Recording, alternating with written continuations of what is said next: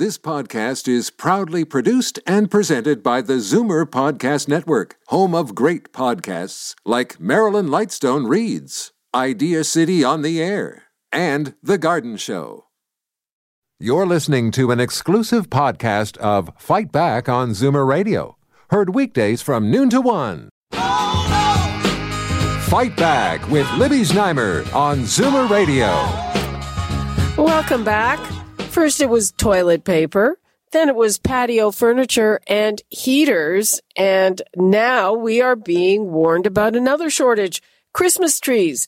And with many more people staying at home rather than traveling and everyone trying to make their home more beautiful and comforting, the demand for natural trees is already up around 25%.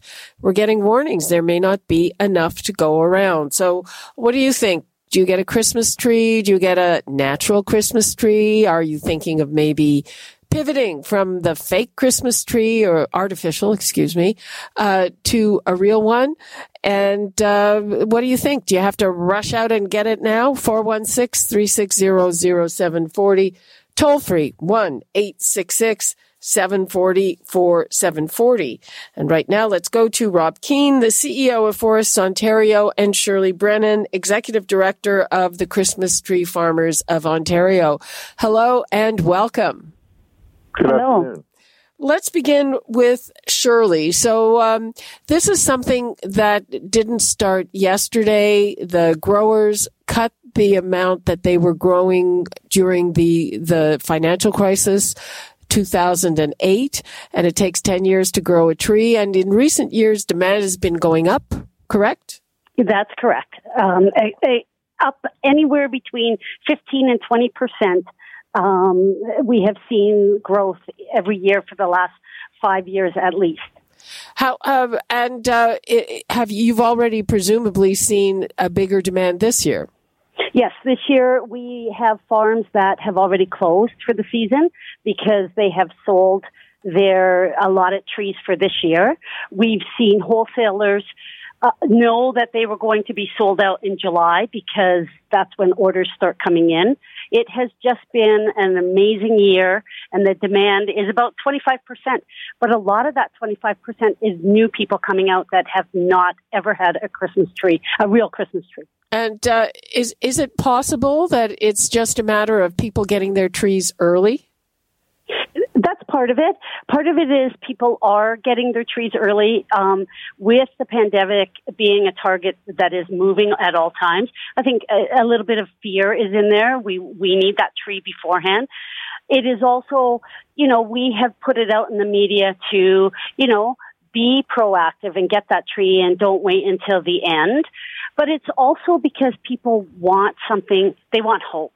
They want to hold on to something. They want to get their families outside and create those memories that they've always had or to start new ones. And that's what we're seeing.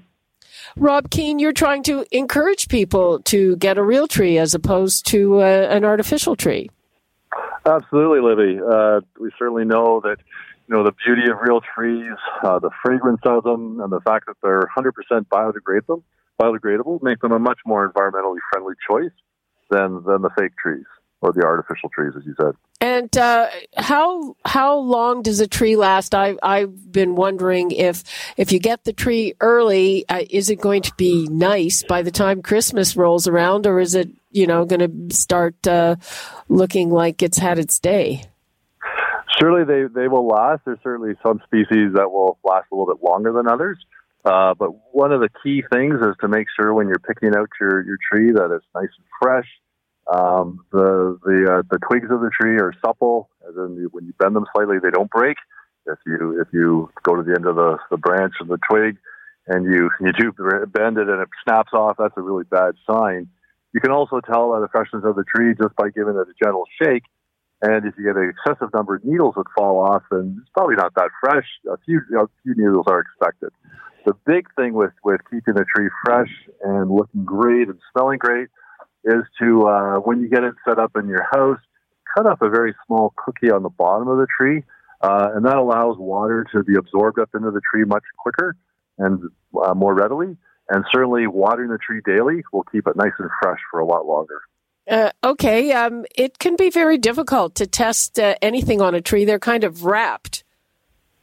Yeah, you can, you know, and, they are wrapped well. That's uh, for shipping purposes, but you can still, you know, if you if you reach in through the wrapping through the web, and you can, uh, you know, grab a couple little branches there just to see how supple they are, and that's uh, again one way to tell just how fresh that tree is. Okay, I want to give the numbers out again. I would like to hear from people about uh, whether they're changing their tree habits. Are you getting it early? Are you getting a real one instead of a uh, an artificial one? Uh, are you getting it earlier? Uh, you know, are you worried about a shortage? 416-360-0740, toll free 1-866-740-4740. And I, I kind of have to confess my, my bad here because um, my husband wanted to get a tree on the weekend.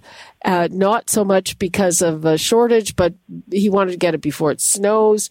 And I weighed in, not that I am any expert on trees, and said, "Oh, but it won't. It, will be, you know, it'll be dried out by Christmas." And uh, then we got news about the shortage, and you know, my bad. Uh, so, and and then I said, you know, why am I even talking about Christmas trees? I certainly did not grow up with them. Um, and uh, honey, wh- wh- why did you even listen to me? so, um, yeah. So, uh, what are you seeing in the places that sell them? Shirley. So, um, so some of the things that we're we're seeing is that the corner lots tend to be the ones that are are reporting that they have um, not had the trees that they expected to come in or that they have gone a lot quicker. And then they have some that aren't even able to open due to the restrictions of COVID. But at our farms, we're showing that we worked from January right through until opening opening day, working with each individual public health to put safety protocols in place, and it's been very positive. The the comments we've got through the media and also through people calling my office and talking at the farms. They've been very happy to see the, the protocols in place and know that there's trees out there. And we're educating people that like Rob said, there are different types of trees, and we're educating people on you might not be able to get that Fraser fir. You might have to have a different type of, of tree, to, but you still could get that tree, and that's what we're seeing. A lot of people, it's been, been very positive. Uh, for people who uh, aren't up to going out to a farm, I'm, I'm assuming that in town, basically the place to get them is uh, at a supermarket that sells trees because otherwise, who's open? Well, there's there's there are corner shops, but there are far, farms also that have put in place curbside pickup, and also uh, they've put a, a, done a delivery service. So there are a lot of options for Christmas uh, people that want the real tree this year, because the farms have really put together different ideas just so that you know, when we're planning in July, we're looking at every possible scenario. And so we came together and, and worked, it, worked it out. So there are a lot of options for people. I am talking to Shirley Brennan, Executive Director of the Christmas Tree Farmers of Ontario, and Rob Keen, the CEO of Forest Ontario. The numbers, if you'd like to tell me what your Christmas tree plans are, 416-360-0740, toll free 1-866-740-4740. And, uh, Shirley, you were talking about uh, some species selling out before others, and uh, I, w- which are which are the most sought after Christmas trees that are going quickly? Everybody loves a Fraser fir, um, and that seems to be the one that we have the most demand for and the shortage on. And and part of that is because the Fraser fir doesn't grow at every farm. So depending on soils and climate, it really does uh, play a factor in who can grow Fraser firs.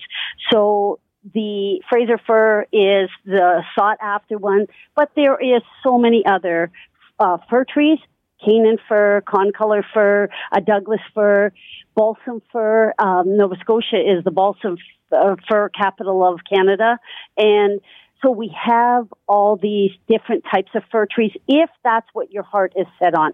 We also still have the spruce tree, whether it's the white, the blue, or the emerald. And then we have some people do still like the pine trees. So, uh, what, um, in terms of a look, what makes the Fraser firs so special, Rob Keen? And and from an ecological point of view, is there a difference? Certainly, certainly the look of them. You know, they're very uh, they're very uh, conical. Uh, you know, so your typical Christmas tree look to it. I think the biggest thing, as Shirley mentioned earlier, the, the biggest thing about the firs are the fact that they do hold on to the needles quite a bit longer uh, than perhaps the spruce or the pines do. Um, and again, the fragrance is, is just excellent. A, a balsam fir, uh, the, the fragrance of balsam fir is just incredible. So yeah, so I think it's the from an ecological perspective, you know, I think they're all grown for the purpose of being Christmas trees, and uh, so there's you know there's very little ecological footprint associated with growing those. But certainly from an environmental perspective, again, you know, the real Christmas trees, because they're biodegradable, they really are the, the most environmentally appropriate choice to make. So it would be the Fraser fir is number one, and next is uh, the balsam fir. Shirley, if it's if you're looking for a fir tree, if you're set on the fir tree, yes, it's you know the balsam fir is is very very close to the Fraser fir. The other types of fir trees, they're they're not as well known to people. So if somebody comes in and asks for a Douglas fir or a Canaan uh, Canaan fir, they've they've done their their history on on types of trees and they know that farm particularly sells those. But the the Fraser fir and the balsam fir are neck and neck, and yeah, one has a shorter, rounder needle, and one has a little bit longer, flatter needle, and and it's just uh, it's just somebody's own opinion of w- which one is better. Give me an idea about the price. Well, um, uh, prices in Ontario can go, it, it's set by each farmer and each area. You'll find a different price in Windsor as you will in Ottawa. In the Toronto area, it's about anywhere between 60 and $75 for about an eight foot tree. Now that could depending on if it's a retail store, that might be a little bit higher. It might be a little bit lower. Depends on where the trees came from. Uh, they may be from a wholesaler in Ontario. They may be a wholesaler in, in Nova Scotia. So it, it all depends. A lot of factors come into the price, but that's the general rule and about the average. And that's for a Fraser fir? Yep. Yep. And are any of the other varieties cheaper? No, they're about the same price. They're, it, it, they may fluctuate a couple of dollars, but the fir trees usually are about the same price. And then you may get a cheaper price, a little bit cheaper, uh, five dollars maybe on on a spruce tree. Uh, but they usually, if you're looking at buying a tree at a tree lot, you're looking at usually fir trees. Okay, and if you're looking, what what are the kinds that are carried uh, at supermarkets? Because I'm thinking a lot of people live in uh, in the city, and are there smaller trees for people who live in condominiums? There is. So one thing our industry prides itself on is we listen to what the consumer wants. And and so when consumers said we're moving into condos or we're buying smaller houses in the city, that we we we still want that feeling. We still want to have that tree. So we have skinnies, we have minis, we have talls, we have shorts, we have fats. It all depends. I like on, a fat tree. so do I. I think I think it just you walk into the room and it's right there, right? Um, so, but but we have a lot and we work with what the consumers want. So a lot of people will in condominiums or in the city will get the tabletops and they're about three to four feet high. They come with their own little stand and they sit on a nice little table and they are a fir tree and people are just loving them. And how much are those? Um, again, they range in. Uh, I've seen them for about twenty nine dollars, and I've seen them up to forty five. Again, it all depends on where they've come from. Okay, now th- there there was a, a, a feel good viral story surrounding a tree this year. And that, of course, was the story of the owl that was discovered inside that huge Rockefeller Center tree, which, which was erected. Um, Rob Keen, is that something really unusual or is, is that something on a smaller scale that happens a lot? Well, I think it. I really do think it happens a lot, Libby. Um, we've actually uh, had the good fortune to be able to donate the tree down to the distillery market each year, and uh, it's quite incredible. You you get the tree there; it's it's 50 feet tall or so, and all of a sudden, all the birds are just going right inside the tree and nesting in there, and you can hear them chirping away in the morning. So it really does attract uh, the birds to it, and uh, just giving that a little bit of enclosure a little bit of safety, I guess, being within the tree. So it's, it's great to hear. It's such a such a fantastic uh, experience to be down at the distillery and listening listening to the birds within the tree. So what what should people do? I've I've uh, I've never discovered a bird in our tree, but uh, what should people do? I guess uh, try to get it to go outside. Well, you know, it's what's interesting too, and what I like to do with uh, with our tree at the end of the at the end of Christmas is actually put it outside and you can stand it up. And it does, if you have a bird feeder outside or such, it does act, act as a bit of a, a, uh, a home for the birds as they're going back and forth to the feeder. So it's a great, in my mind, a great use for that tree after the, the Christmas season. And uh, what did what did you think when you saw that owl? It was so cute. That's a, that's a great story. You know, I, I just it really does show the the value of trees and wildlife habitat uh, wherever they happen to be. They're they're very much needed. And so, Shirley, um, in terms of timing, what are you telling people? Uh, a lot of people wait usually until the middle of December to get their tree. Is that a bad idea? It's not necessarily a bad idea, but I want people to, to be aware that they may have to travel outside of their comfort zone or their neighborhood to find one.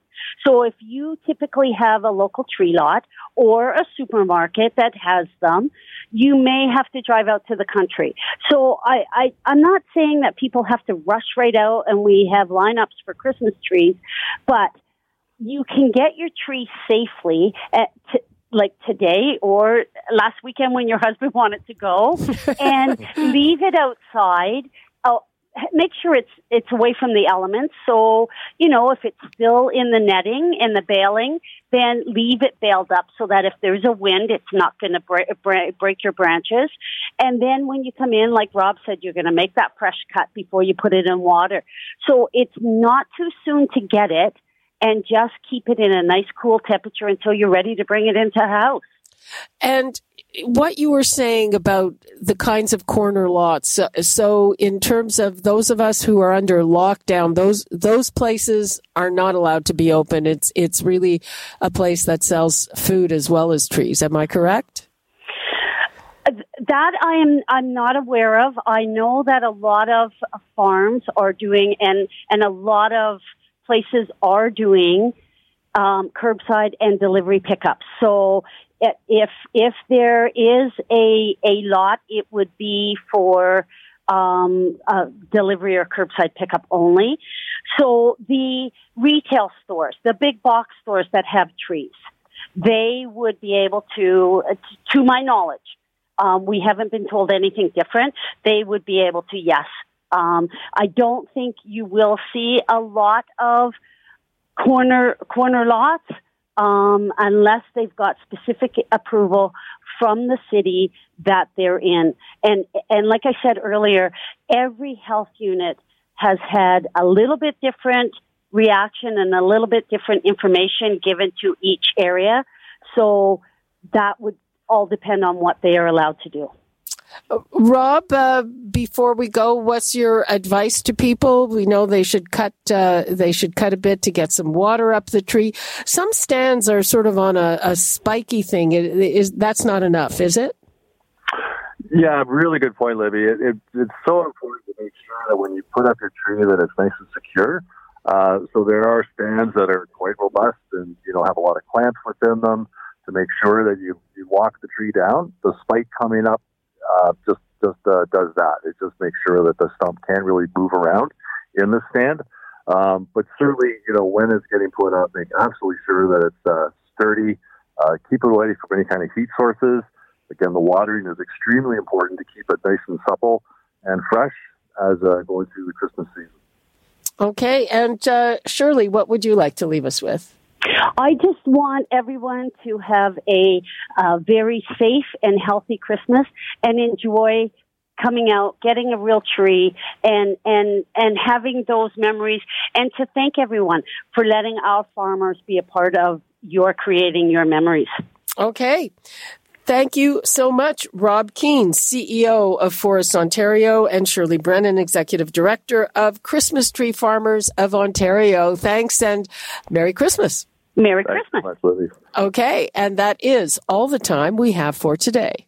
You're listening to an exclusive podcast of Fight Back on Zoomer Radio, heard weekdays from noon to one.